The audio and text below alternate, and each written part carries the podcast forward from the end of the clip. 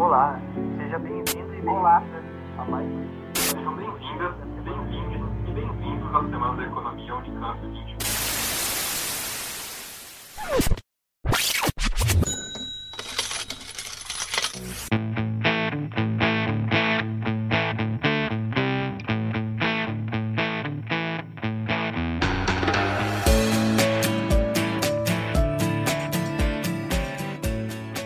Olá, sejam muito bem-vindos ao Conjunturando, quadro de atualidades do podcast Moeda Corrente. Eu sou o João e esse episódio vai ser um pouco diferente do que você está acostumado, caso já acompanhe o nosso programa. Isso porque é o último episódio da primeira temporada e a gente já está muito ansioso para o que vai vir aí no segundo semestre de dois mil e vinte e um, mas queríamos encerrar esse primeiro ciclo com uma conversa mais descontraída. E ela é voltada principalmente para você que já estuda economia ou que pretende ingressar nessa área no futuro. Talvez esteja estudando agora para o vestibular, ou talvez já tenha até concluído uma outra graduação e queira só se especializar numa área diferente. Por fim, mesmo que você seja só um curioso, não se preocupa que a gente também fez esse episódio pensando em você. O que vai ser tratado aqui é principalmente a profissão do economista em si, quais são alguns dilemas da vocação, e como que toda essa experiência é diferente para quem está dentro do Instituto de Economia da Unicamp, em específico. E para me ajudar com tudo isso, eu estou aqui com três colegas e amigos queridíssimos que eu admiro muito e também adoram dar uma opinião, então com certeza vão ter muito para contribuir nesse debate. Gente, é um prazer recebê-los aqui. Por favor, contem um pouco para os nossos ouvintes quem vocês são.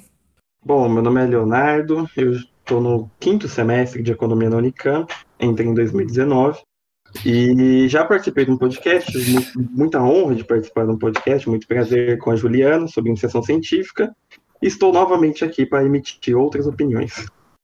Bom, eu sou a Isabela, eu entrei na, na Unicamp em dois mil e dezenove, na economia, acho que dentro do I A já fiz parte de bastante atividade, tipo a Empresa Júnior, Semana da Economia, o podcast agora, e também comissão de trote, ou comissão de recepção, e vamos aí.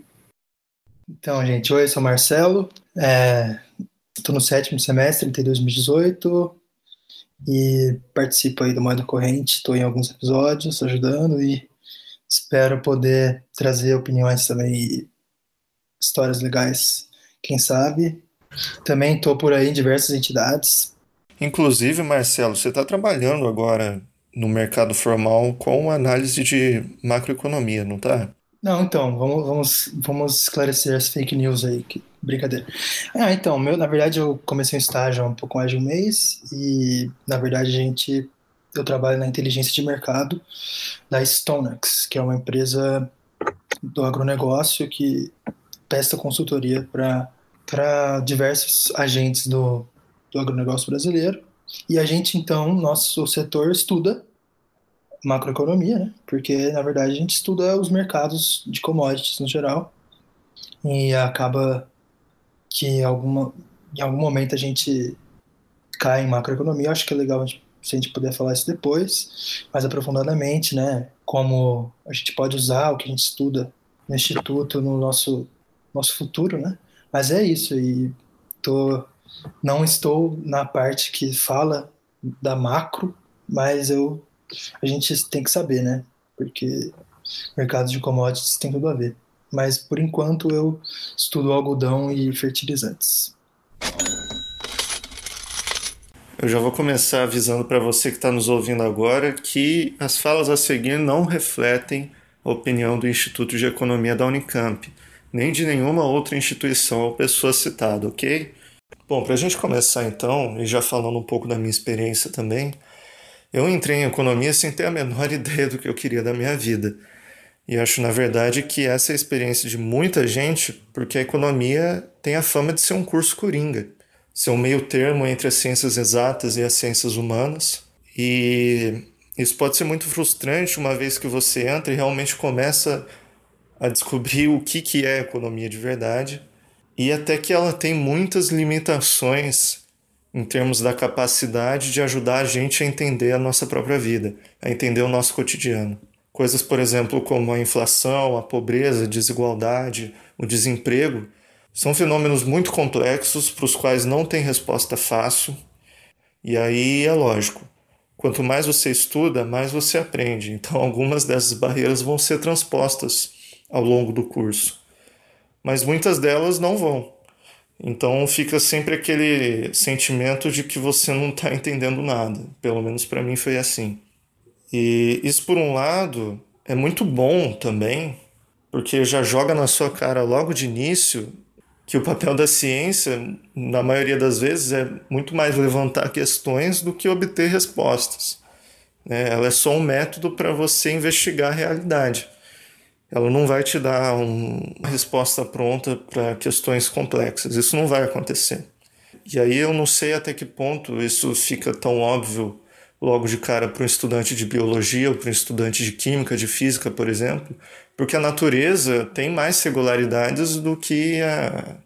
muito mais singularidades do que a sociedade, né? Então, apesar de serem cursos muito difíceis, uma vez que você entende, é uma coisa um pouco mais estática do que é o conhecimento das ciências econômicas, por exemplo, ou das ciências é, humanas em geral, que está sempre tendo mudanças muito drásticas.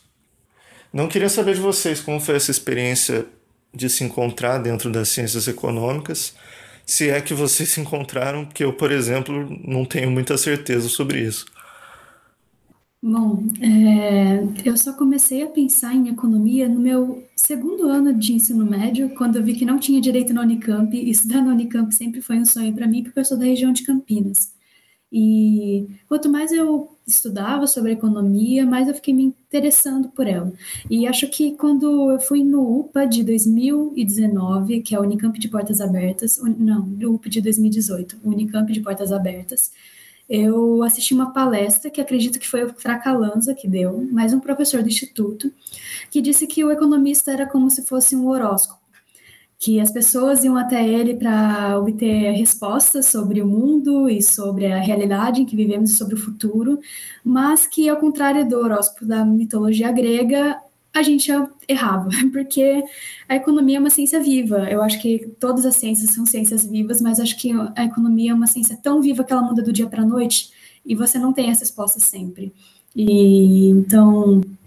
eu acho que isso me interessou muito, porque eu sempre fui uma pessoa meio curiosa e gostava de entender como funcionava o mundo, e a partir de uma lógica mais de raciocínio, mas também gostava muito de entender as conjunturas, a parte social, como ela influenciava nossas ações, e esse discurso e essa ideia do que era economia me fizeram me apaixonar ainda mais pela, por essa área, e me fizeram mergulhar de cabeça na economia, na Unicamp, e... eu me encontrei na economia, eu acho, porque apesar de estar estudando essa ciência há pouco tempo, né, vai fazer três anos que eu entrei na faculdade, eu sinto que eu não quero parar tão cedo. Eu acho que quanto mais você estuda, mais você percebe que é uma teia complicada, cheia de nuances, é uma área cinza gigantesca. E é interessante, porque quanto mais você adentra nesse assunto, mais você vai percebendo conexões que não faziam sentido antes e agora fazem, vai percebendo nuances ou vai percebendo elementos que não apareciam antes para você. E é aquilo, eu acho que eu me encontrei aqui. Bom, no meu caso, eu vou tentar ser um pouco mais sucinto, que é uma história mais curta, na verdade. Aconteceu o seguinte, eu estava muito em dúvida. Para quem não sabe, eu já, eu já era da Unicamp, eu estava no Unicamp há dois anos, fazendo um curso que não vem ao caso. Eu estava muito em dúvida entre economia e estatística. Na verdade, o meu sonho sempre foi psicologia, mas não tem na Unicamp, como todo mundo sabe, então estava entre economia e estatística.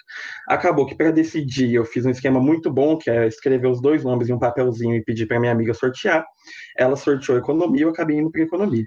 Então, não é nada que eu já, já fosse apaixonado pelo curso, já tivesse alguma noção do que era, não. Estava entre os dois, eram as opções que eu tinha, e, e eu, foi, foi na sorte mesmo. E acabou que no começo eu não me encontrava muito no curso, porque parecia que eu estava estudando mais ciências sociais do que economia propriamente. Afinal, economia a gente vai começar a estudar, pelo menos na Unicamp, lá para o segundo ano, terceiro ano mais ou menos, que você vai realmente conseguir responder o seu tio se a taxa de câmbio vai, vai cair, vai subir, o que, é que vai acontecer com ela. Então, o que acontecia era que no começo eu tinha essa... uma dúvida muito grande na minha cabeça se eu realmente tinha escolhido o curso certo, se eu estava com a expectativa correta do que eu estava fazendo. E muitas vezes a resposta foi não, e eu bem, repensei muito o que eu poderia fazer, então eu não estava me encontrando no começo. Eu comecei a me encontrar na economia, e aí a economia como ciência mesmo, depois que eu comecei a estudar coisas por fora da graduação. Porque a graduação, na verdade, ela te dá aquela base, depois a gente pode até entrar nisso, ela te dá uma base para você sobreviver nos outros assuntos.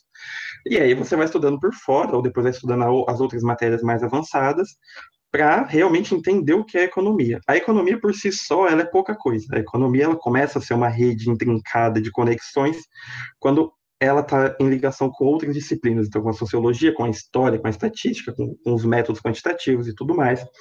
E aí você percebe realmente o que, que é a complexidade da economia ou do mundo, né? Onde os economistas usam a economia para explicar o mundo. E aí você começa a ver o tanto de coisa que foi feita, o tanto de coisa que você não sabe. Quanto mais você estuda, mais você percebe que não sabe. E isso é perigoso até falar, porque a última pessoa que falou isso acabou morrendo envenenada, né, na Grécia. Mas você percebe que você não sabe cada vez que você estuda. E, e isso é encantador, pelo menos para quem gosta de estudar, isso é realmente apaixonante, porque é um, é um universo sem fim, assim. Na verdade é um multiverso, se quiser falar numa linguagem bonita, que... é realmente encantador você ver o tanto que você não sabe, que você precisa aprender e o quanto você vai ter que se esforçar para isso. E foi aí que eu comecei a me encontrar na economia. Muito bom, Léo. Até fico acanhado de falar depois de você, porque é perfeito, assim. Essa questão da economia, hum, sendo a economia quando se conecta com outras disciplinas, é perfeito, porque eu acho que é um mal, assim, do economista achar que, tá, que sabe tudo, né?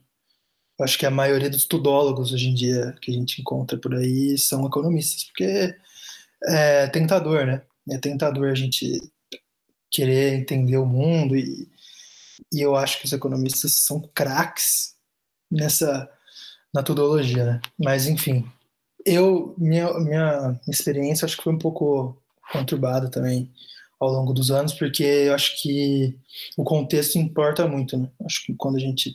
aliás, qualquer coisa que a gente vive, o contexto sempre importa muito. E eu entrei na Unicamp em dois mil e dezoito, né? Eu escolhi economia um ano, no ano anterior, quando eu estava no meu cursinho, obviamente, e nunca foi um consenso para mim, porque eu prestava cinema, depois direito, mas eu acabei indo para a economia. Foi a escolha correta, né? É, anacronicamente falando, né? Porque já se passaram quatro anos e estou me formando muito satisfeito. Mas eu entrei em dois mil e dezoito numa época muito específica da história brasileira, que nem preciso explicar porquê, né? Bolsonaro foi eleito. E, e aí a gente, a gente, a galera que entrou lá, é um momento muito específico, porque é a virada, né? De um momento que já estava virando, e a virada da virada, e a gente foi bastante afetado. Até questão de, da vivência, de experiências e muito, muito, muito interessante, eu acho, para mim, essa, esse momento, e também de frustrações, né, que a gente vai tendo ao longo do curso, porque a gente, a gente vai falar disso mais, só que não é essa maravilha, a gente entra no I E achando que vai encontrar o olímpico da economia heterodoxa brasileira, mas, tipo, por mais que às vezes a gente encontre esse olímpico, quando a gente, sei lá, vê o Fernando Novaes andando pelo Instituto, Belluzzo, por mais que a gente tem contra esse Olimpo, ele não é, é acessível, né? Não é uma coisa que a gente encontra todos os dias. Mas a minha experiência é essa, e eu me encontrei na economia é, com a mesma coisa do Léo, assim, buscando coisas fora do, das disciplinas, né? Principalmente quando eu fiz iniciação científica e também... acho que abre também outro tema aqui, mas quando eu fiz iniciação científica, quando eu fui estudar balanço de pagamentos, é, foi ali que eu vi que o curso fazia sentido, e também, para quem está ouvindo, quanto mais o curso avança, mais faz sentido as coisas que a gente estudou antes, porque eu tenho cada vez mais a sensação de que pelo menos o curso no, na Unicamp, ele não funciona quebrado no meio, ele só faz sentido quando você termina ele. Você vai avançando nas matérias. Então, exemplificando, macro, macro um não faz sentido até você fazer macro três. É, micro um não faz sentido você fazer, até você fazer micro três. Então, acho que, para mim, que estou mais avançado, que sou mais velho, que, que eu sou, que sou mais velho que a galera aqui, faz mais sentido, e eu tenho certeza que para vocês vai fazer também. E eu acho que é isso. Boa sorte para todo mundo. Bom, vocês levantaram algumas bolas aí, eu quero chutar uma em específico, que é sobre a grade curricular do Instituto de Economia da Unicamp. Porque a pessoa que está procurando um curso de graduação com certeza se deparou numa pesquisa com um mar de informações, algumas verdadeiras, mas eu diria que a maioria que não tem muito a ver com a realidade, sobre o que é o Instituto de Economia da Unicamp e como que a gente se posiciona dentro do debate nacional. Alguns professores nossos são inclusive famosos, é, estão na T V o tempo todo, participaram de governos importantes, formularam políticas públicas que o Brasil todo conhece ou já ouviu falar alguma vez na vida.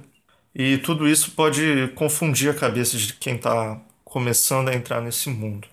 Então acho que um ponto interessante para a gente começar a conversar sobre isso é que o I E Unicamp, enquanto uma coisa homogênea, um mega cérebro que produz é, literatura econômica, que produz política pública, não existe. É, mesmo sendo majoritariamente uma escola de economia heterodoxa, tem várias linhas de raciocínio diferentes lá dentro. Tem profissionais com ideologias, com interesses de pesquisa muito distintos entre si. E tem muitas possibilidades também de fugir até, é, se esse for o seu interesse, desse escopo mais estático, assim, da grade curricular e fazer outras coisas que te interessem mais dentro do Instituto. E tudo isso cria um ambiente muito plural que eu sempre valorizei muito. Então, da perspectiva de vocês, o que que confere e o que que não confere sobre essa fama que a instituição tem? E como que dá para explorar de uma maneira interessante esses caminhos alternativos aí para o estudante de graduação? Bom, quando eu entrei na economia da Unicamp, eu pesquisei o Instituto só depois de ter passado. E eu morri de medo, porque as pessoas na internet adoram desvalorizar o Instituto de Economia e falar que quem se for, não se forma economista dentro da Unicamp. E isso me assustou muito, como uma bichete de dezessete anos, tendo feito a escolha, já tendo trancado a matrícula em outras faculdades. Mas é mentira. Outra mentira que contam é que economista da Unicamp não arranja emprego no mercado privado. E isso é tudo porque acho que em parte é medo do desconhecido ou medo daquilo que eles não concordam, porque o Instituto de Economia é tão plural que, apesar de ter uma vertente mais definida e mais conhecida, eles também abordam, a gente também aborda economia clássica, a gente também estuda, há matérias e professores mais ortodoxos, não tanto, mas existe, e tudo depende do foco que você dá na graduação. E é um absurdo essas pessoas falarem isso sem nunca terem estado e vivenciado o Instituto de Economia, nem conhecerem realmente os economistas que são formados pela Unicamp. É, desde, a, sei lá, primeiro mês do Instituto de Economia, eu vi que tudo aquilo que eu estava com medo nas primeiras semanas estava errado. Tanto pelo exemplo dos meus veteranos e de ex-alunos que conhecia, que eu conheci, como também na realidade, durante a graduação. É, o primeiro semestre foi bem estranho, porque cada matéria era muito desconectada, uma das, entre elas. Então, você tinha cálculo, você tinha introdução à economia, que não tinha nada a ver, tinha métodos, um, que não tinha nada a ver com nenhuma dessas outras, tinha história, que era uma quarta área, totalmente desconexa. Então, foi confuso, mas conforme a graduação avança, que nem o Marcelo e o Léo, você já adiantou, tudo vai fazendo sentido e tudo vai entrando como partes do quebra-cabeça, porque formação econômica brasileira dois conversa com o que a gente estava estudando em métodos três, em partes. Então, você vai fazendo sentido conforme o tempo passa, precisa de um pouco de paciência. É, e sobre você explorar essa diversidade dentro do Instituto de Economia, eu acho que vai tanto pelas pesquisas, né, iniciações científicas, quanto pelas entidades que tem dentro do Instituto e também eletivas. A U I E poderia ter mais cargas de eletivas, tá aí a primeira questão sobre a grade, porque, como eu disse antes, são professores muito diversos, com diferentes maneiras de encarar a economia e diferentes maneiras de encarar essa ciência, então eles oferecem matérias ao longo da graduação com focos diferentes e você pode, como aluno, se matricular nelas a parte das matérias obrigatórias.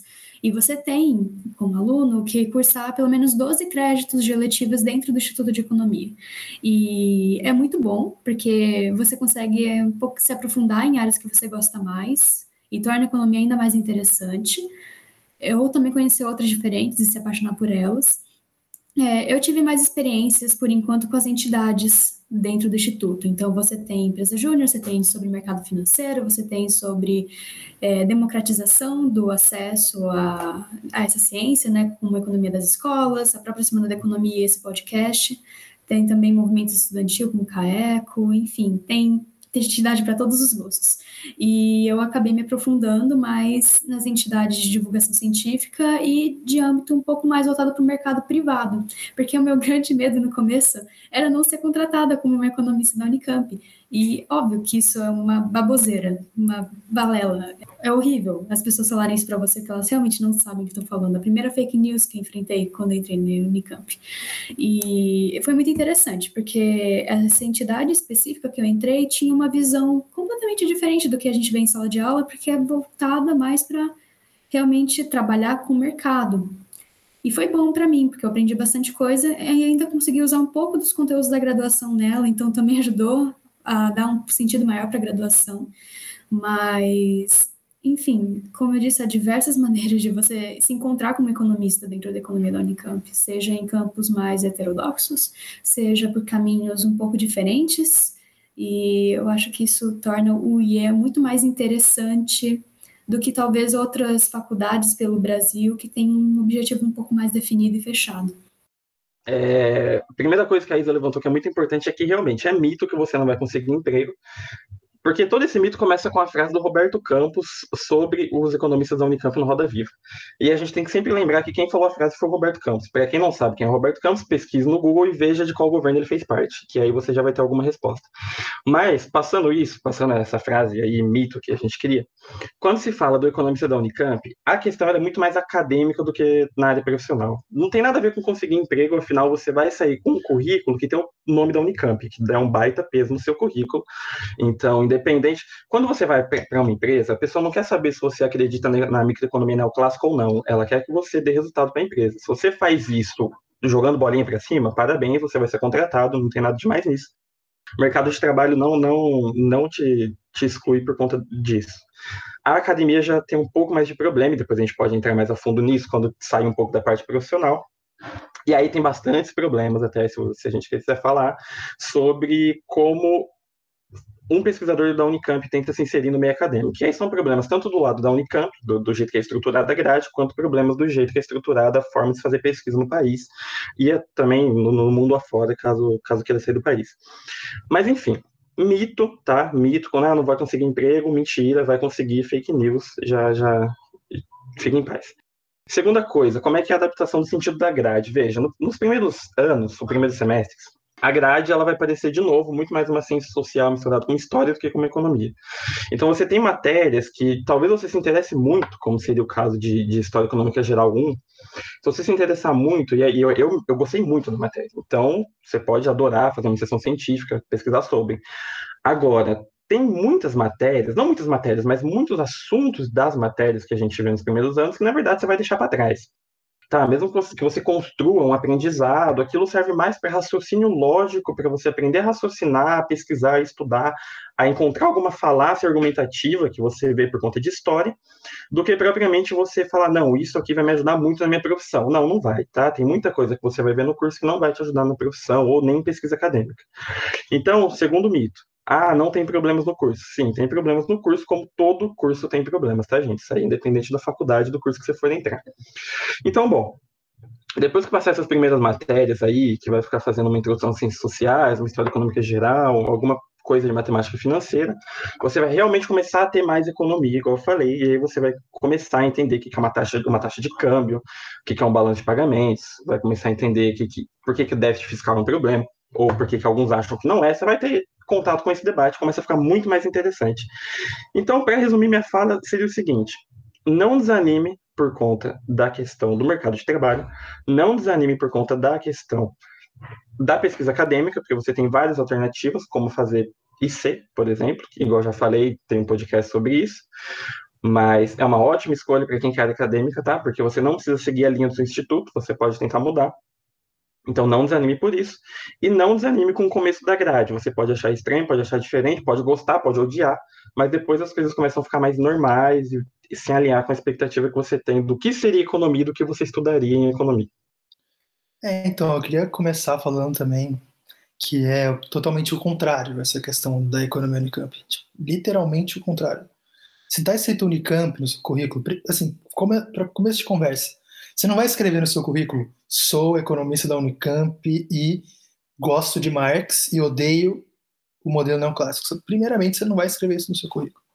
E, segundamente, o R H das empresas não lê em currículos. Sim, para ser bem honesto, assim, no sentido, ninguém vai pegar o seu currículo e, e debulhar. Não, a pessoa vai ler, assim, dar uma, fazer uma leitura dinâmica.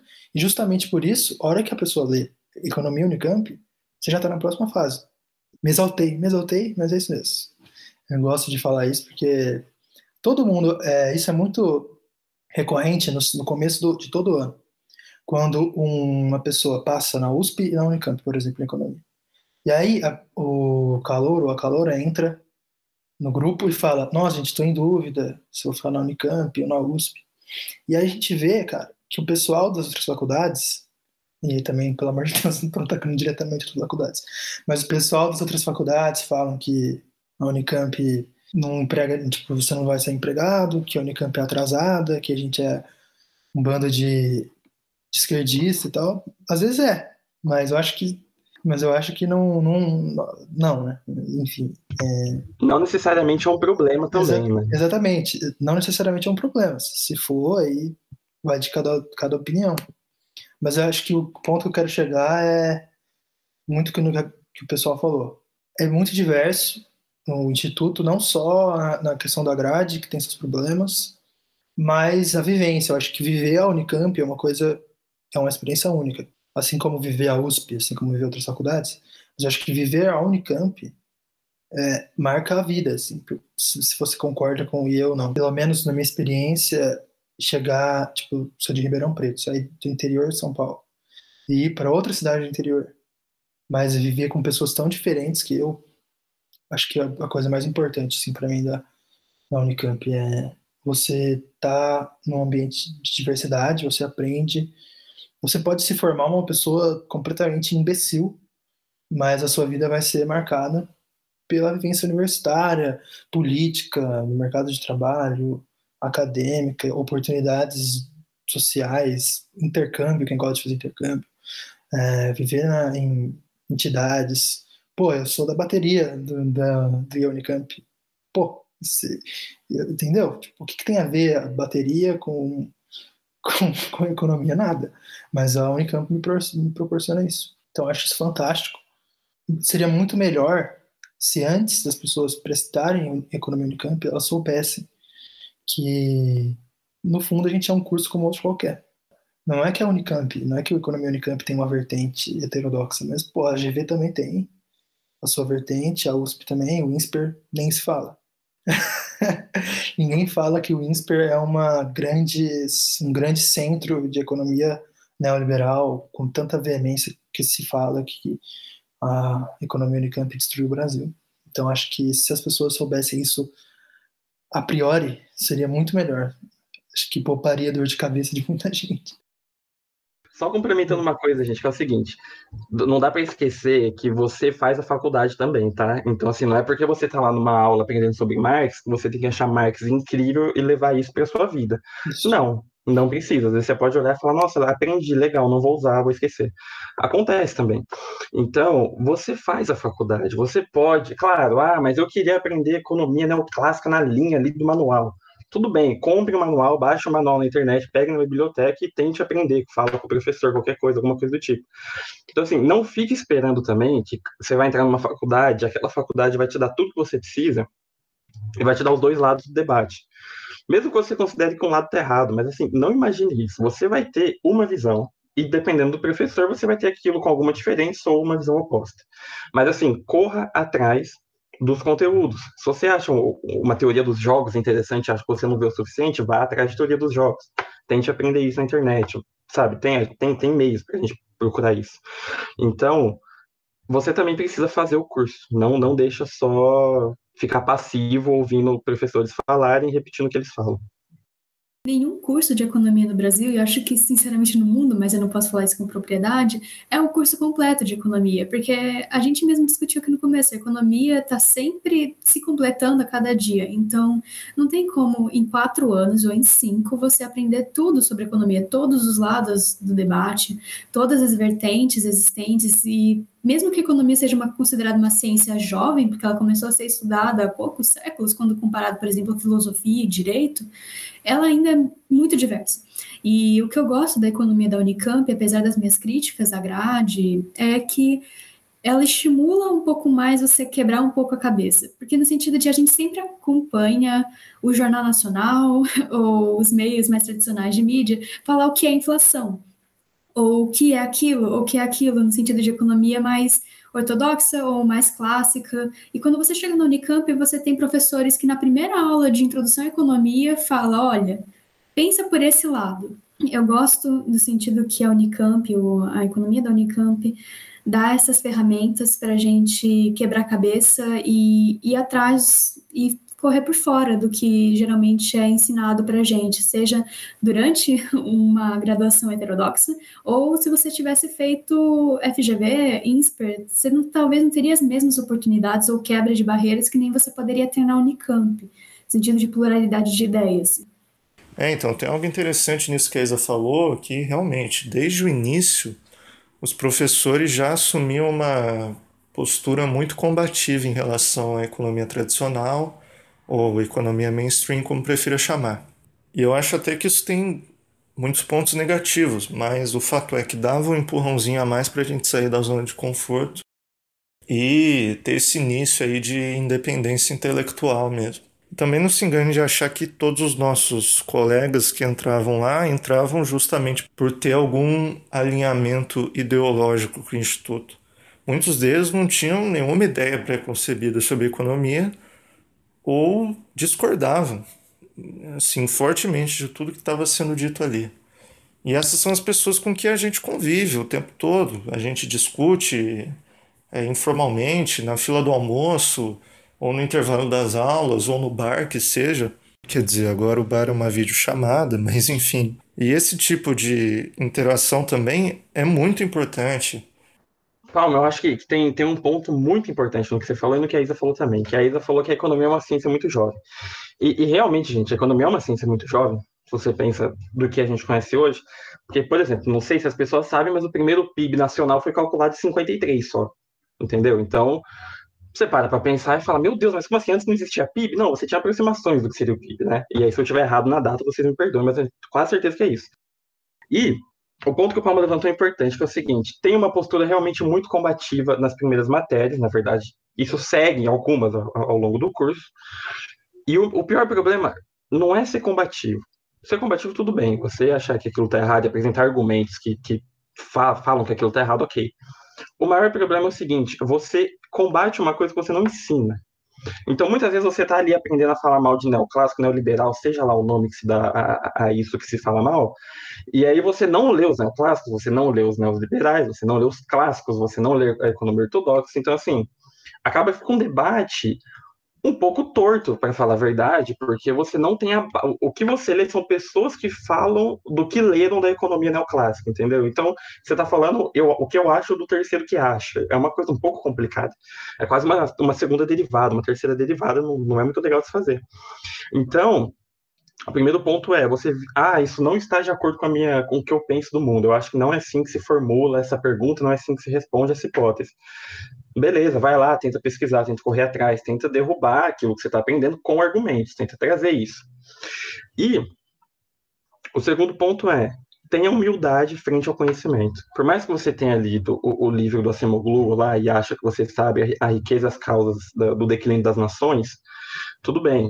Mas assim, não é só um livro, não são dois livros, não são cinco livros que vai te ensinar o que você precisa saber. Tem pessoas que passam quinze anos estudando um tema para poder falar sobre aquilo. Então, tenha humildade frente ao conhecimento que você não sabe, mas também tenha humildade de reconhecer de que não é porque a pessoa estudou muito que ela sabe o que ela está falando. a gente está vendo aí no, no contexto nacional muita gente que se diz que estudou muito e não fala coisa com coisa. Então, tem humildade frente às duas situações. Tem humildade com você mesmo, tem humildade com o outro que se dedicou estudando aquilo. Mas, de resto, se você acha a postura combativa um problema, vire combativo também. Vá para o debate, comece a questionar o professor, sabe? Não, não tenha medo de, de expor suas opiniões, desde que faça de forma correta, coerente, com argumentos e de forma científica. Sem querer dar uma de Gabriela Pioli, tá? Mas, assim, beijos, Gabriela. Muito bom. Não, acho que, puxando um gancho, é muito interessante isso, né? Que muita gente critica a postura combativa, mas não faz um, muito esforço para ocupar o espaço. Porque, na verdade, a postura combativa nada mais é do que disputa de poder, né? Da narrativa, de você querer buscar ter uma certa influência ou provar que seu ponto está certo num espaço, no nosso caso, acadêmico, né? E é muito legal que, na verdade, esse assunto surgiu. No começo eu senti também que eu estava, que se criticava muito coisas que a gente não entendia, e, mas depois a gente tem, né, a gente lê algumas coisas sobre os neoclássicos, mas é, sempre fica um pouco muito dúbio, mas ao mesmo tempo eu acho que o contrário também é verdadeiro. E até pior, né? No sentido de que a galera que critica o Instituto de Economia não leu nada sobre o Instituto de Economia, e aí é um outro gancho que eu queria puxar. O que o, o que o exterior do Instituto de Economia entende sobre nós é uma coisa completamente ultrapassada, dado que a galera mais famosa do I E hoje em dia estuda. Então, em palavras corretas, o desenvolvimentismo defendido pelos professores mais velhos não é o mesmo defendido pelos professores mais novos de hoje. Assim, é um debate interminável dentro da economia heterodoxa contemporânea, e se você, se você for ver, a galera que, que, que o pessoal que fala mal da economia, da Instituto de Economia, na verdade está falando do, da galera que está na G V, sabe? Que não tem nada a ver, nada a ver não, mas que é uma abordagem que algumas pessoas chamam de velho desenvolvimentismo, que, não, que a maioria dos professores no I E não, não carregam mais, enfim. Eu acho que a gente volta, né? Aliás, só se sabe completamente do Instituto quem vive, quem vive ele. Tanto para entender que ele não é o Olimpo, que ele não é, o, não é esse mar de rosas, e também para entender que não é o Instituto Comunista que vai devorar as criancinhas brasileiras. Então, acho que isso é fundamental. Buscar saber, tipo, o que que, que que o Pedro Rossi entende, o que, que o Guilherme Mello entende, o que que a Dani Prats fala, o que que, que o pessoal da pós-graduação no Instituto de Economia, que é uma coisa mais interessante ainda, que é uma galera que tá, que seja do quantitativos, seja de conjuntura, tá trazendo coisas muito interessantes. Eu acho que o Instituto de Economia é, é incrível. E um adendo, o pessoal da História Econômica também, que é fantástico, que é uma, acho que é o que mais avança, assim, na minha opinião, no sentido de diversificação da, do conhecimento, de trazer coisas que estão fora da, é, do mainstream mesmo. Acho que por isso que é legal essa coisa de você ir buscar, né, de não ficar se combatendo sem, sem ter um conhecimento mínimo. E a humildade também, achei legal demais que você falou, Léo. Olha, é, quando o João o Palma levantou essa questão no começo, se era interessante essa atitude combativa dos professores e com suas convicções desde o começo do curso, eu, com a minha experiência, particularmente acho que sim. Porque até aquele momento da minha vida, eu estava acostumada a escutar uma maneira de se entender a economia. E eu acredito que se eu tivesse chegado numa sala de aula e qualquer pessoa, os meus colegas, os meus professores, os profissionais em volta, falasse essa é a maneira certa, eu sinto que ficaria um pouco acomodada, porque parecia que eu já sabia economia, no sentido de, poxa, já entrei sabendo o que é economia na faculdade. Mas não, no momento um, o professor me fez contestar, me fez repensar sobre aquilo que eu achava que sabia.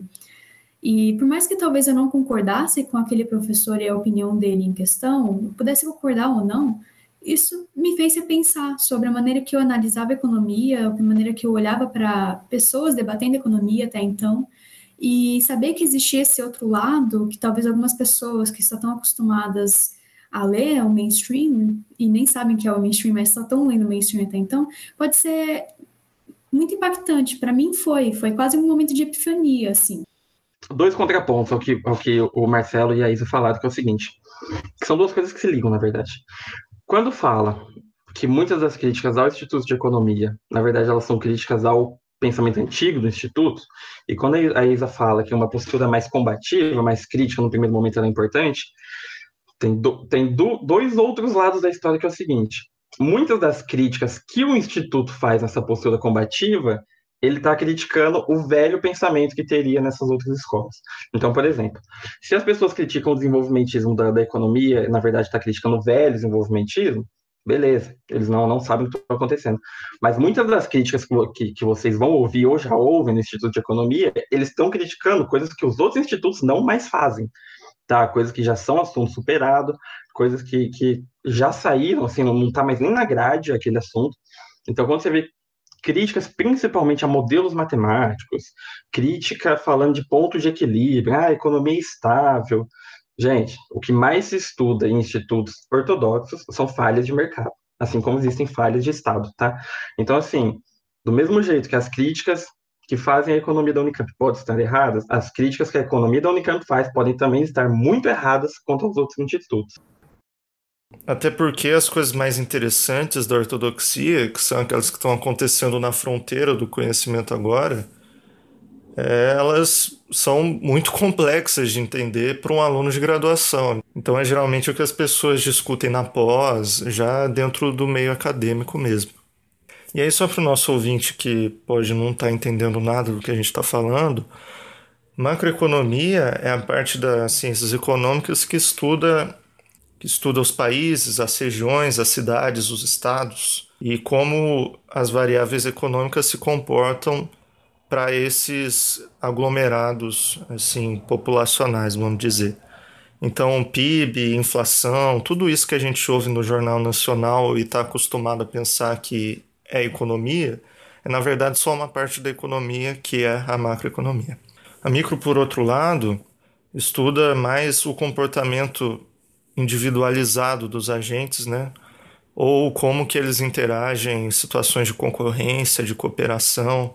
Por exemplo, como que uma empresa define o preço dos seus produtos, como que os consumidores escolhem entre os produtos que eles vão comprar e coisas do tipo. Eu queria só, tipo, concordar discordando, acho que, acho que é legal esse debate. No sentido de que, é, realmente, o, o, a crítica macro a economia ortodoxa é meio vaga, assim. Ela acaba focando em algumas questões mais conjunturais, né? Muito se fala do... Como é que fala, gente? Austeridade? Isso, isso. Essa é a palavra. Austeridade é o centro da crítica é. máxima, extrema, que você vai ver a economia. Que acham que isso é de economia neoclássica, mas é, é o centro. É, exatamente. Acho que a minha, a minha questão que eu concordo discordando é essa, no sentido que eu concordo que focar a crítica à economia ortodoxa na austeridade é muito vago, porque a austeridade ela foi aplicada por governos de direita e de esquerda na Europa, por exemplo. E não, não sei, acho que diz muito pouco, mas ao mesmo tempo a crítica ela tem que existir, né? Mas você for dizer que a austeridade igual ao ortodoxo, é, ou austeridade igual à produção científica da economia ortodoxa, eu acho, eu concordo completamente que é uma coisa meio, sei lá, É, muito fácil, né? Muito fácil. Porque você, você, coloca, tipo, você coloca a austeridade como algo errado, você não é ortodoxo, logo, como eu estou certo, o ortodoxo é o errado e é o austero. Não é bem assim. Mas acho que também a, a macro, né, ela avança muito pouco na economia ortodoxa, ao passo que a micro na economia ortodoxa avança a passos absurdos. Tanto que a economia macro, para a economia ortodoxa, é Uma, sim, uma derivação de aspectos muito da economia, mas eu, eu quis entrar nesse debate porque é muito interessante a gente ver também a diversidade é, de produção científica mesmo em todos os campos, não é só, não é só a economia Unicamp, que é super diversa e tal. Ela é muito mais, é, acho legal, por exemplo, que muito se estuda hoje nos modelos É, neoclássicos, né, com muitas aspas, por exemplo, economia do crime, economia das drogas, é, educação, que essa questão do capital humano. Eu acho que são campos também que, que são muito interessantes para quem gosta de buscar. No próprio Instituto de Economia tem professores que estudam isso. Marcelo Justo, Pereira, também puxando a sardinha. Inclusive o Gil do Vigor, que popularizou pra caramba a ciência econômica nesses tempos, estuda a microeconomia do crime, né, se não me engano. É, e é muito importante porque deu... É justamente sobre isso que eu ia falar também, porque deu um fuzuê de gente falando que o Gil do Vigor era neoliberal porque estudava microeconomia. Gente, pelo amor de Deus. Todo mundo tem que estudar microeconomia se quiser ser economista, tá? Ah, mas, mas os professores, o que eu tenho aqui na minha faculdade são ruins, não ensinam direito.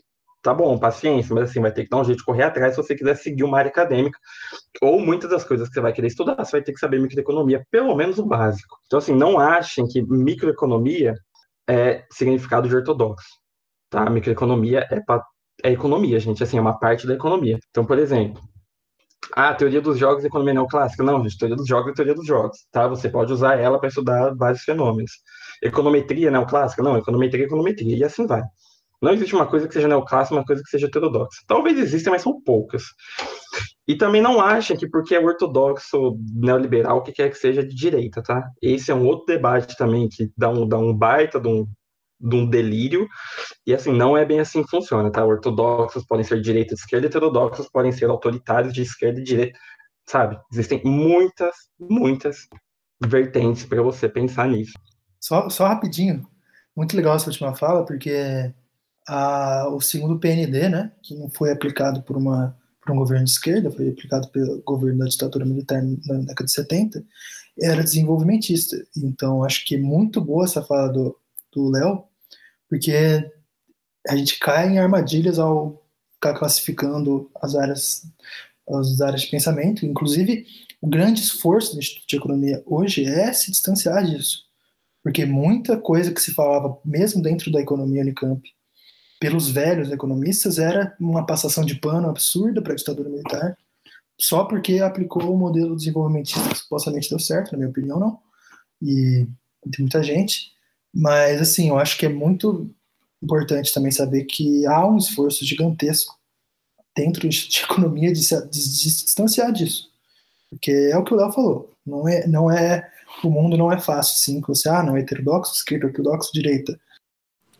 Sim, com certeza. E quero aproveitar que a gente chegou num ponto aqui mais ou menos de concordância total para puxar de volta um assunto um pouco polêmico. Porque também vai chegando uma hora de programa e a gente quer dar uma adrenalina para o nosso ouvinte. Vamos falar então sobre os problemas da grade, que a gente já adiantou no começo do programa, existem, e uma das principais críticas, né, que a gente ouve nos corredores do I E com os nossos colegas é sobre talvez uma ênfase ali muito grande que o curso dá em matérias específicas ou em cadeias específicas de matéria, muito extensas, muito densas em termos de conteúdo e que talvez tenham pouca aplicabilidade prática, ou que podiam ser remodeladas de alguma forma. Um exemplo seria a cadeia de economia política, que no nosso caso é economia política clássica. A gente não precisa entrar em detalhes do que significa estudar economia política, mas é algo que divide bastante as opiniões dentro do Instituto. O que vocês pensam sobre isso? Olha, eu vou começar, mas depende. Depende muito de quem você vai perguntar e depende do foco que eles querem dar para a graduação. Porque, de novo, aquilo, economia é uma ciência muito multifacetada, então você pode explorar o, o âmbito mais social da economia. A economia é uma matéria meio intrusiva. Ela se mete em assuntos em que, em tese, ela não deveria ser chamada. Existe economia da saúde, existe economia política, existe economia matemática, existe um monte de campos que a economia pode se infiltrar e ser estudada. Eu, e acho que os meus colegas de podcast vão concordar, a gente não tem uma ênfase tanto na economia política ou numa economia social. Eu acho que eu, particularmente, eu, Isabela, aluna, eu sinto falta de matérias mais exatas e de modelagem dentro do Instituto de Economia. E matérias como economia política ou ciências sociais, apesar de entender a importância delas para a formação de aluno, formação de pesquisador e formação de pessoas no geral, eu sinto falta de uma ênfase maior em outras áreas dentro do Instituto de Economia. Por isso que, quando eu disse mais cedo que para mim deveriam ter mais créditos eletivos dentro do Instituto, era para dar essa liberdade para o aluno, para ele poder definir onde ele iria se aprofundar mais seu estudo na economia. Porque há pessoas que realmente se interessam em estudar os autores clássicos de política, Marx, É, Ricardo, Adam Smith, são políticas clássicas, né? E vão querer se aprofundar sobre esse assunto, enquanto há outros alunos que vão querer estudar econometria um, dois, três. É importante ter uma grade obrigatória balanceada. E acho que a partir dessa base, talvez dá mais liberdade para os alunos e para os professores também, em dar matérias que poderia aprofundar em áreas da economia que interesse mais ou que vai mais de encontro com o que o aluno deseja estudar e vai trabalhar com isso posteriormente. É, não dá para condenar, colocar economia política dois na grade e falar que ela é completamente inútil, porque quem vai querer se aprofundar nesse tema, ela vai ser extremamente útil para essa pessoa. O problema é que ela pode ser extremamente útil para essa, para um indivíduo e para outro ser uma matéria que ele vai passar reto, vai tirar os cinco bolas dele e abandonar tudo que ele aprendeu. Eu acho que aí está talvez um erro, uma coisa, uma crítica à grade do, do I E, porque eu, como aluno, gostaria de me aprofundar em mais matérias, em mais temas que não necessariamente são abordados na grade obrigatória. E existem as eletivas para isso, mas eu acho que o crédito para eletivas dentro da grade como um todo é muito pequeno comparado ao que o potencial dos professores dentro do Instituto, comparado com a pluralidade que existe dentro do Instituto. Eu acho que poderia existir muito mais liberdade para o aluno montar a sua grade a partir da base que ele teve, para se aprofundar em temas que para ele vai ser útil futuramente, tanto como pesquisador quanto como pessoa que vai trabalhar no mercado, seja o setor público, privado. Mas eu acho que é perigoso a gente, primeiro, perigoso falar que uma matéria é inútil ou não, por mais que a gente se sinta tentado, porque ela não combina ou porque a gente não acredita nela. Cara, vamos lá.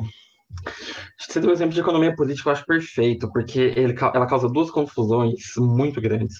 A primeira é que, na verdade, quando a gente fala de economia política, a gente tem no Unicamp, a gente está falando da velha economia política, né? Da economia política do século dezenove, onde a gente lê Marx criticando Adam Smith e Ricardo. E a Mill também, enfim.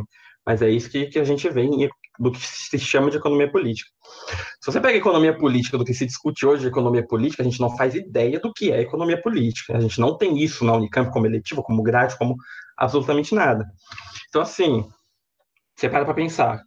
Do mesmo jeito que o, que, o, que o Marcelo levantou a questão das críticas ao velho desenvolvimentismo e novo desenvolvimentismo, em algum momento da grade a gente parou de ter o velho desenvolvimentismo. A gente olha muito mais pelo novo do, do que pelo velho. Mas a economia política não. A gente continua olhando pela velha economia política, discutindo Marx, valor trabalho e coisas que acham que é importante. Para algumas pessoas pode ter importância devida, sim, claro que pode, afinal, ninguém nega que são autores essenciais, mas para outras pessoas pode não ter importância nenhuma. E aí que entra, eu acho, o primeiro problema da grade, que é colocar matérias que podem ser muito importantes para algumas pessoas como obrigatória. Isso não teria necessidade de se fazer. O que é mais interessante no curso de economia, justamente porque ela só vira economia quando está imbricada com outras ciências, é você dar uma base de tudo que você precisa saber.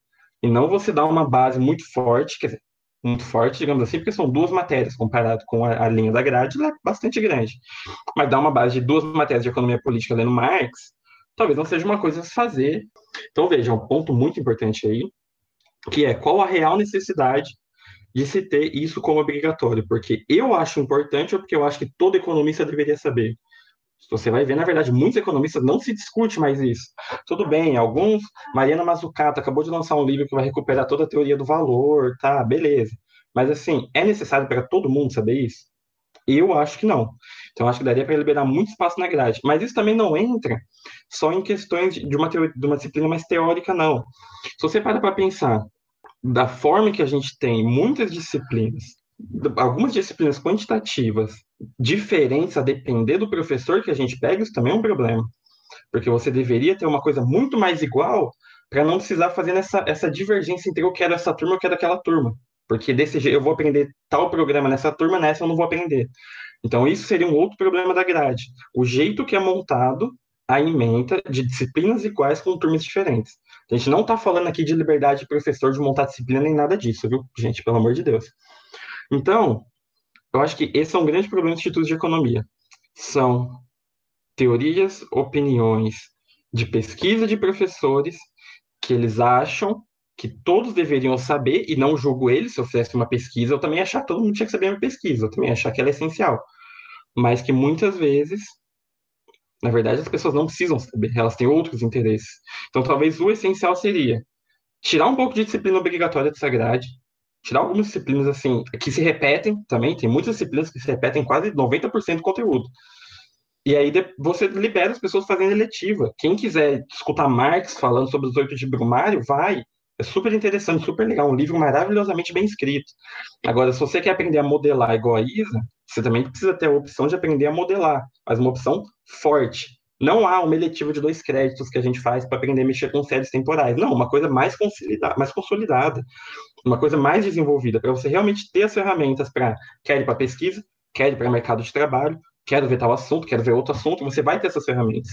Então, não precisa encher a grade de autores que você acha importante. E a gente pode até falar que tem uma macroeconomia só para Keynes, mas assim, já é outro assunto.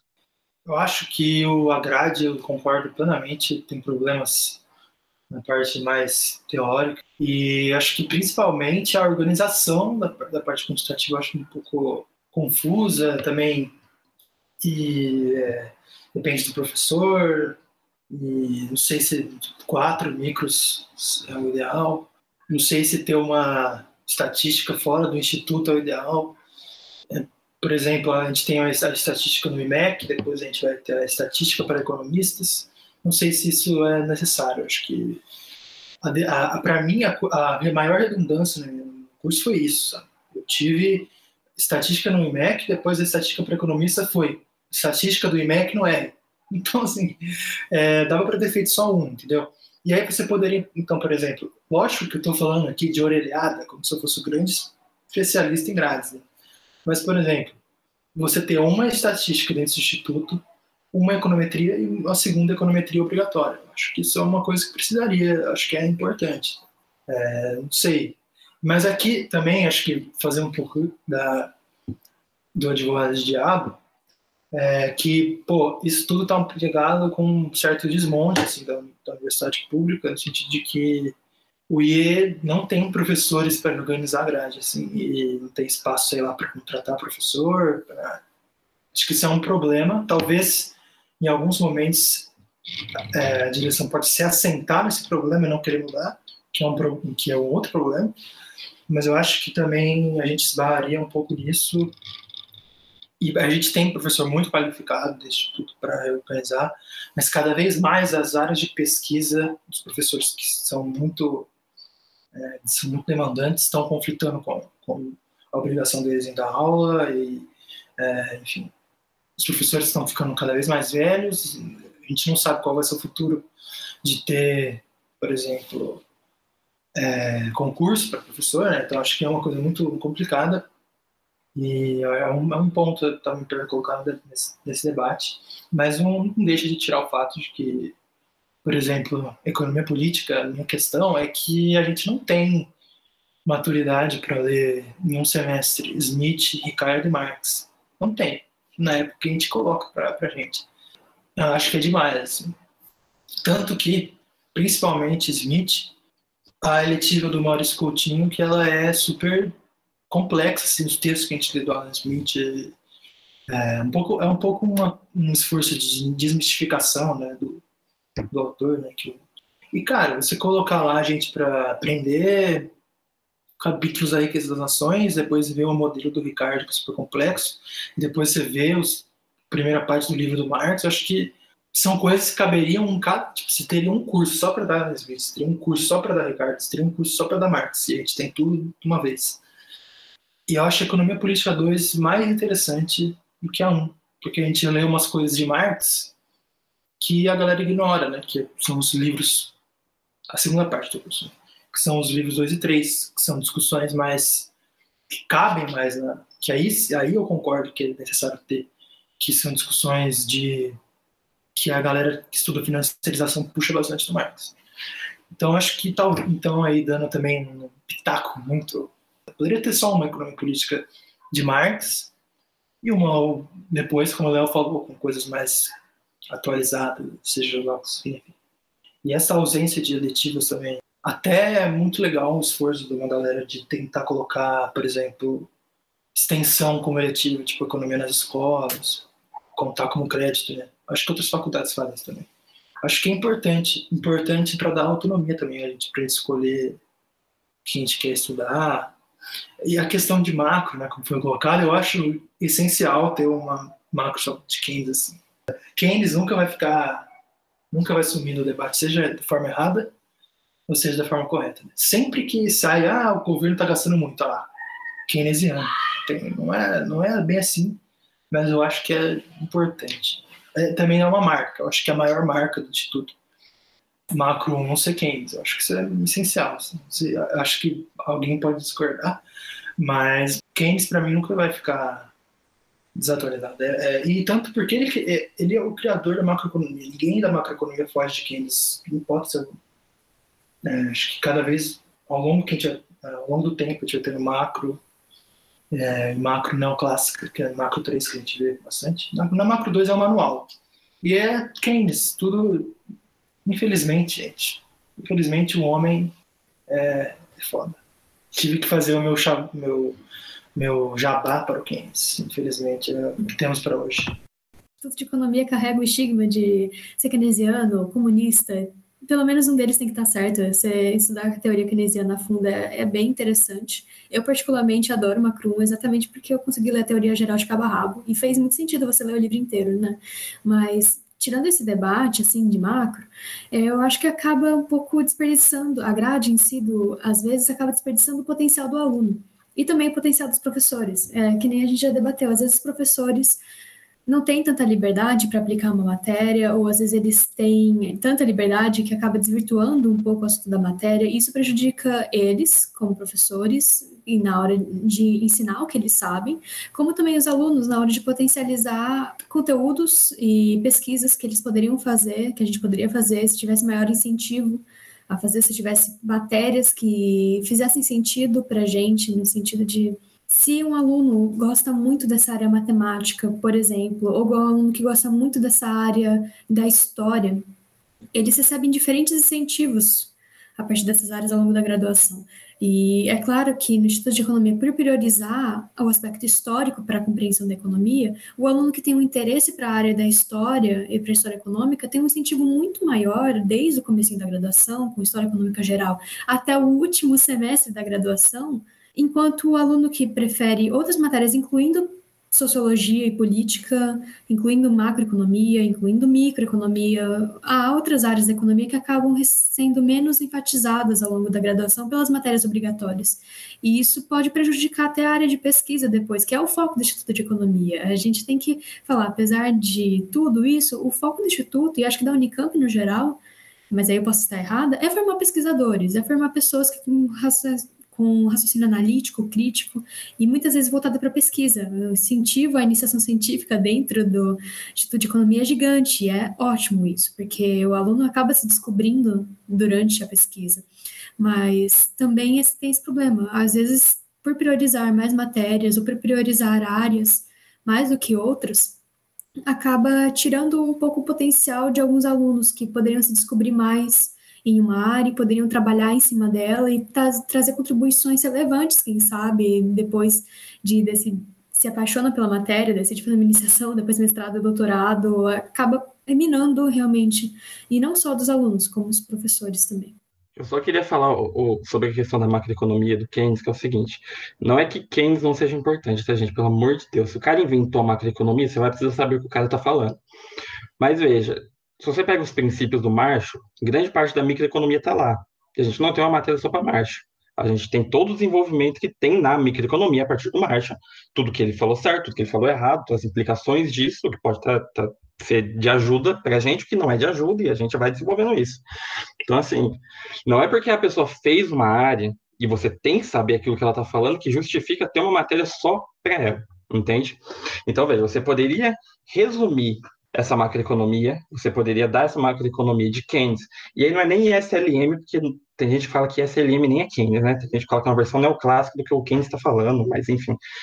É, você poderia ter uma macroeconomia mais comum do que se dá em macroeconomia um nas outras faculdades. Ah, mas eu quero estudar macroeconomia keynesiana. Beleza, vai ter uma eletiva de macroeconomia keynesiana. Igual vai ter uma eletiva de Adam Smith, igual vai, poderia ter uma eletiva de Marx e assim por diante, sabe?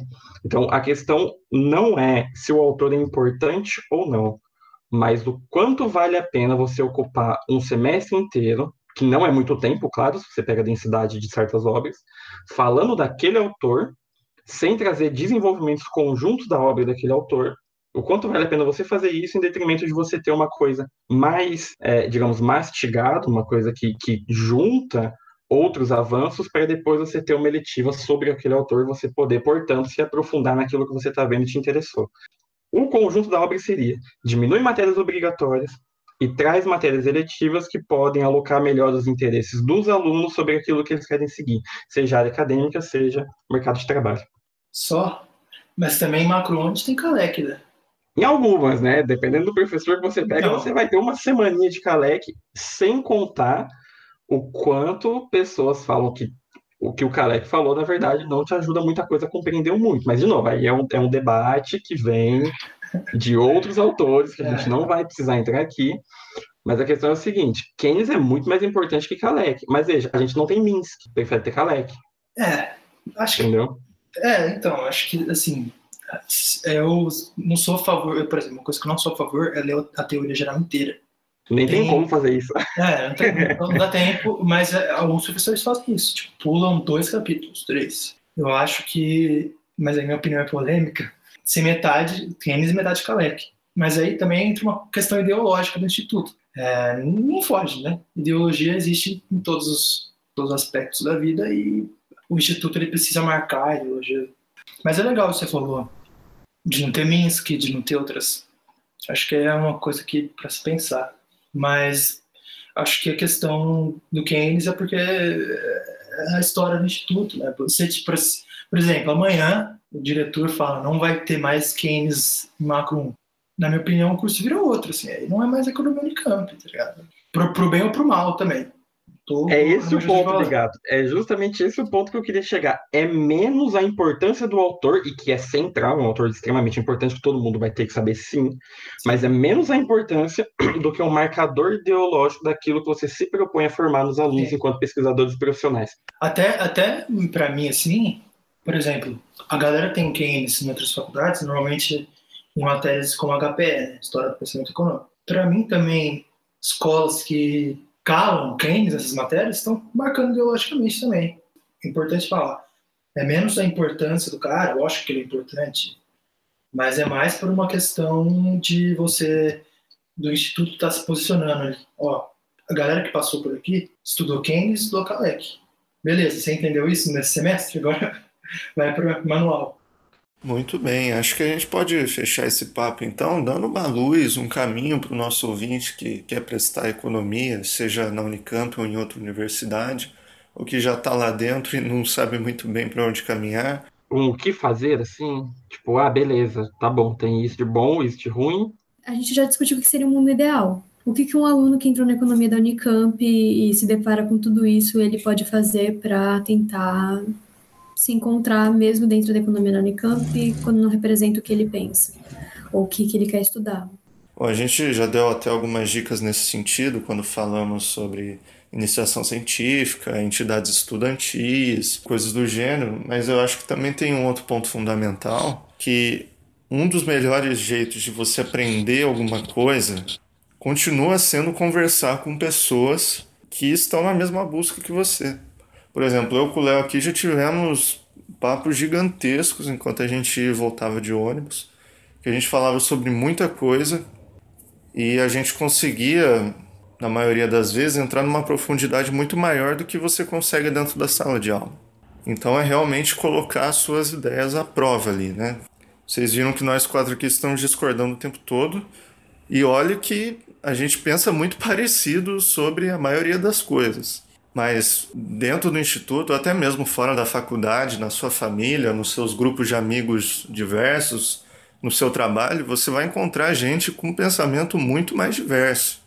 E é lógico, uma hora ou outra você vai ter vontade de gritar com alguém, de xingar o seu colega na assembleia estudantil, ou vai achar que ele é um imbecil porque ele fez uma pergunta que você considera horrível dentro do contexto de uma aula.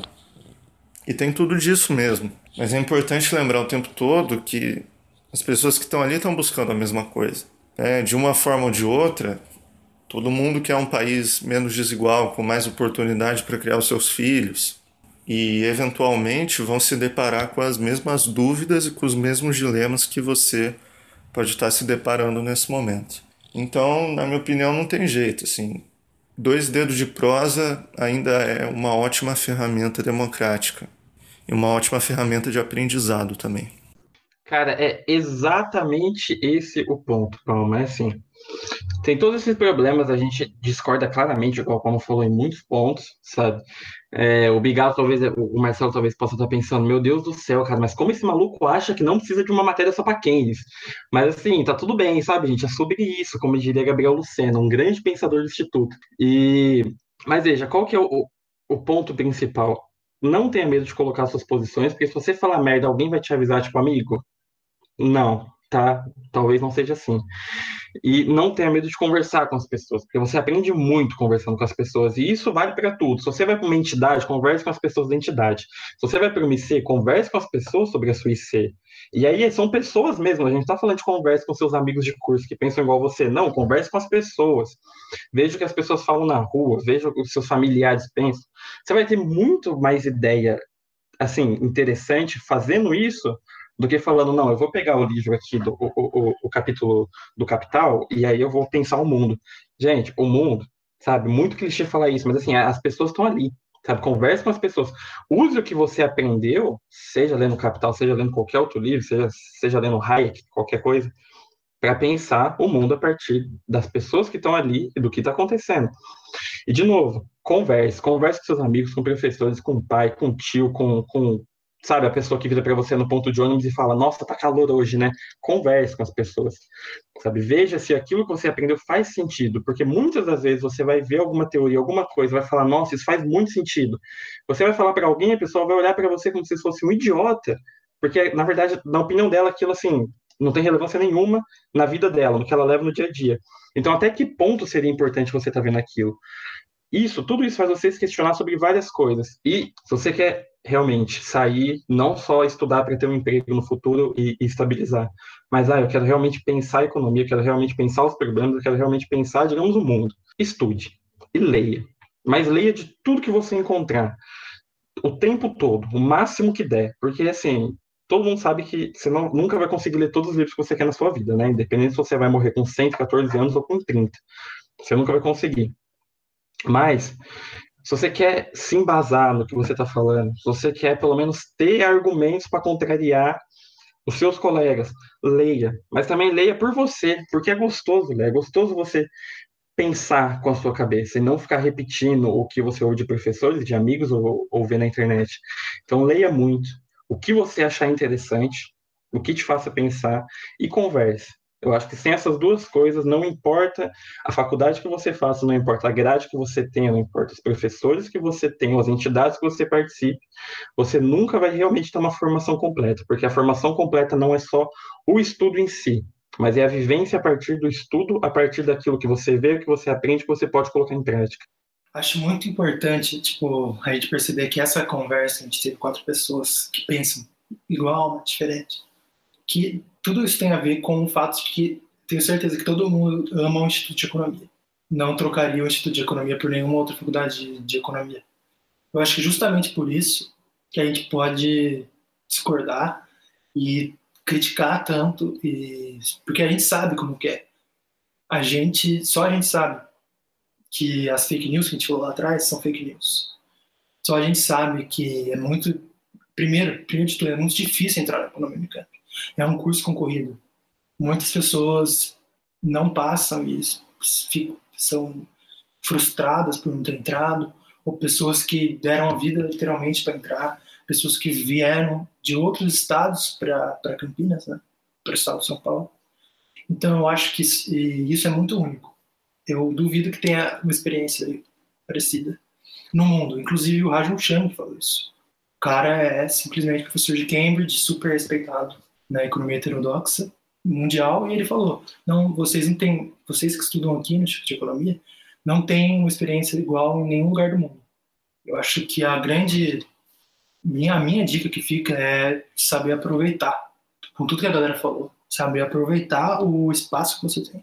Das X vagas, você é uma dessas pessoas que tem a oportunidade de estar em uma das melhores universidades públicas do Brasil, com pessoas muito incríveis, seja professores, seja corpo dos alunos, e a- aproveite. Quem, por exemplo, quem entrou agora e está ouvindo isso, tenha certeza que daqui a um ano você vai ter essa mesma conversa que a gente, sobre grade, sobre método.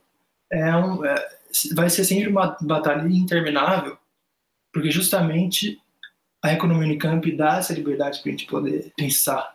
Eu acho que é o ápice da democracia, na minha opinião. A gente poder estar tá aqui postando um podcast falando um pouco mal, onde a gente estuda, mas só que tenho certeza que quem está ouvindo isso não vai entender que a gente odeia o curso, mas pelo contrário. É, é que eu ia falar, eu ia concor- é exatamente isso que o Marcelo falou. Apesar das minhas críticas ao Instituto, talvez elas sejam um pouco mais moderadas do que os meus colegas de podcast, eu não trocaria o Instituto de Economia por nenhum outro. Apesar das suas especificidades, apesar de ter alguns temas que não me interessam tanto quanto interessam a grade do Instituto, a percepção de que o que seria um economista para os diretores e professores do Instituto, no geral, eu sinto que aqui eu me sinto muito estimulada. Eu, todos os dias o Instituto me desafia, tanto no sentido de tirar, mesmo tentar tirar os cinco bolas em uma matéria muito difícil, até correr atrás de debates, de assuntos diferentes, essa diversidade de pessoas que estudam no mesmo ambiente que a gente, pessoas que vieram do Nordeste, do, de outras regiões. Isso é muito importante para a nossa formação, não só como profissional, é importante sim como profissional, mas como pessoas. É uma experiência diferente, diferenciada você estudar no interior.